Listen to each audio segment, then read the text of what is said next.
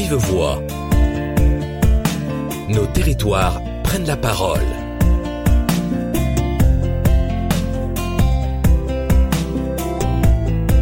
Biodiversité, collectivité territoriale. Quelles opportunités pour les territoires?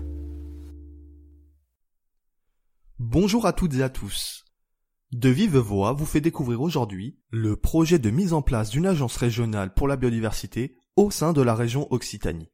Pour cela, Bruno H., responsable du pôle politique environnemental et déchets au CNFPT, a rencontré Simon Woodworth, chargé de projet biodiversité et territoire de la région Occitanie.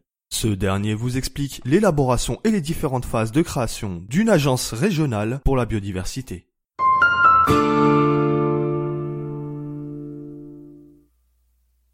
Bonjour, donc je suis avec euh, Simon Woodworth. Est-ce que vous pouvez vous présenter?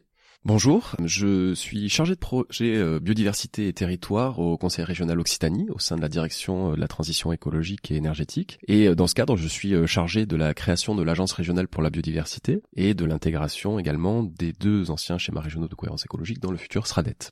Alors justement, par rapport à l'agence régionale de la biodiversité, donc c'est une de vos missions principales aujourd'hui. Hein, est-ce que vous pouvez nous en dire quelques mots? Oui. Alors, la création de l'Agence régionale pour la biodiversité, elle est le fruit de deux mouvements parallèles. Déjà, un mouvement national qui a vu euh, la création de l'Agence française pour la biodiversité, euh, avec une demande sociétale forte pour la création d'une grande agence euh, à l'échelle nationale. Mais elle est aussi le fruit d'une aspiration et d'une ambition politique qui a été exprimée par notre, notre présidente Carole Delga, qui était de mettre à disposition des acteurs du territoire un outil régional pour favoriser une meilleure appropriation de l'enjeu de biodiversité et surtout donner des outils et permettre une animation territoriale auprès de ces acteurs pour bien intégrer de manière concrète la biodiversité dans l'aménagement du territoire et dans les activités socio-économiques.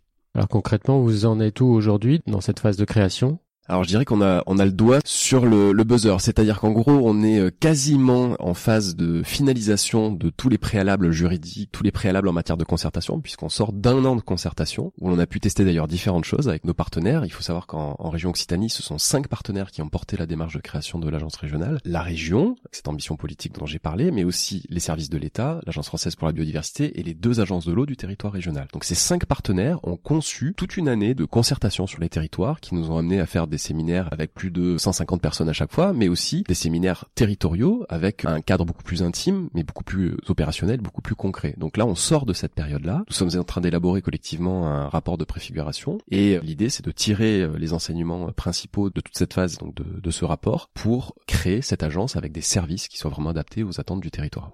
Est-ce que vous voyez des freins aujourd'hui, justement, dans le cadre de cette action, des freins que vous auriez à lever pour que l'ARB soit vraiment opérationnelle alors, il faut qu'aujourd'hui, on arrive à sortir des postures. C'est-à-dire qu'il y a beaucoup aujourd'hui d'acteurs euh, sur le territoire qui sont encore dans une vision la ruralité contre l'écologie. Il y a une certaine cristallisation des, antagonismes qu'il va falloir que nous, on puisse dépasser. Voilà. Donc, l'ARB, le but, c'est de mettre tout le monde autour de la table. Collectivité, services de l'État, établissements publics, acteurs socioprofessionnels, chasseurs, forestiers privés, agriculteurs, etc., etc. Et que, quelque part, tout le monde en tire bénéfice. Parce qu'aujourd'hui, tout le monde fait un peu de biodiversité sans forcément le dire. Donc il faut qu'on puisse mettre déjà en lumière le rôle que chaque acteur peut avoir en matière de préservation de la biodiversité, valoriser ce rôle, et puis euh, mettre en réseau tous ces acteurs, parce qu'aujourd'hui il se fait des choses de manière euh, éclatée, de manière disparate. Donc il va falloir à la fois améliorer la connaissance de la biodiversité, mettre en réseau ces acteurs, et puis les accompagner. Voilà. Alors les accompagner, ça veut dire deux choses. Ça veut dire les faire monter en compétences d'un point de vue technique et méthodologique pour ceux qui font de la biodiversité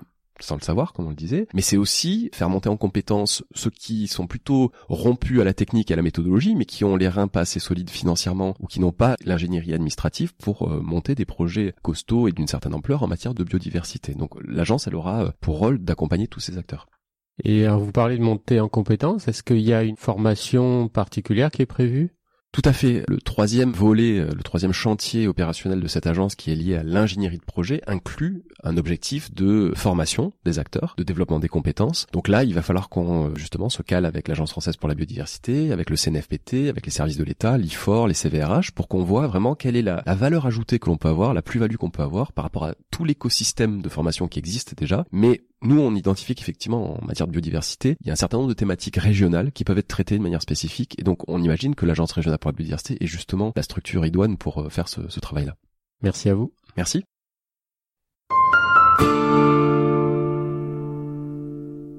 Merci à Bruno et Simon d'avoir participé à cet épisode de l'émission De Vive Voix. Vous pouvez commenter et réécouter ce podcast sur le site radio.cnfpt.fr. À bientôt. De vive voix. Nos territoires prennent la parole. Colloque organisé par le CNFPT et l'AFB.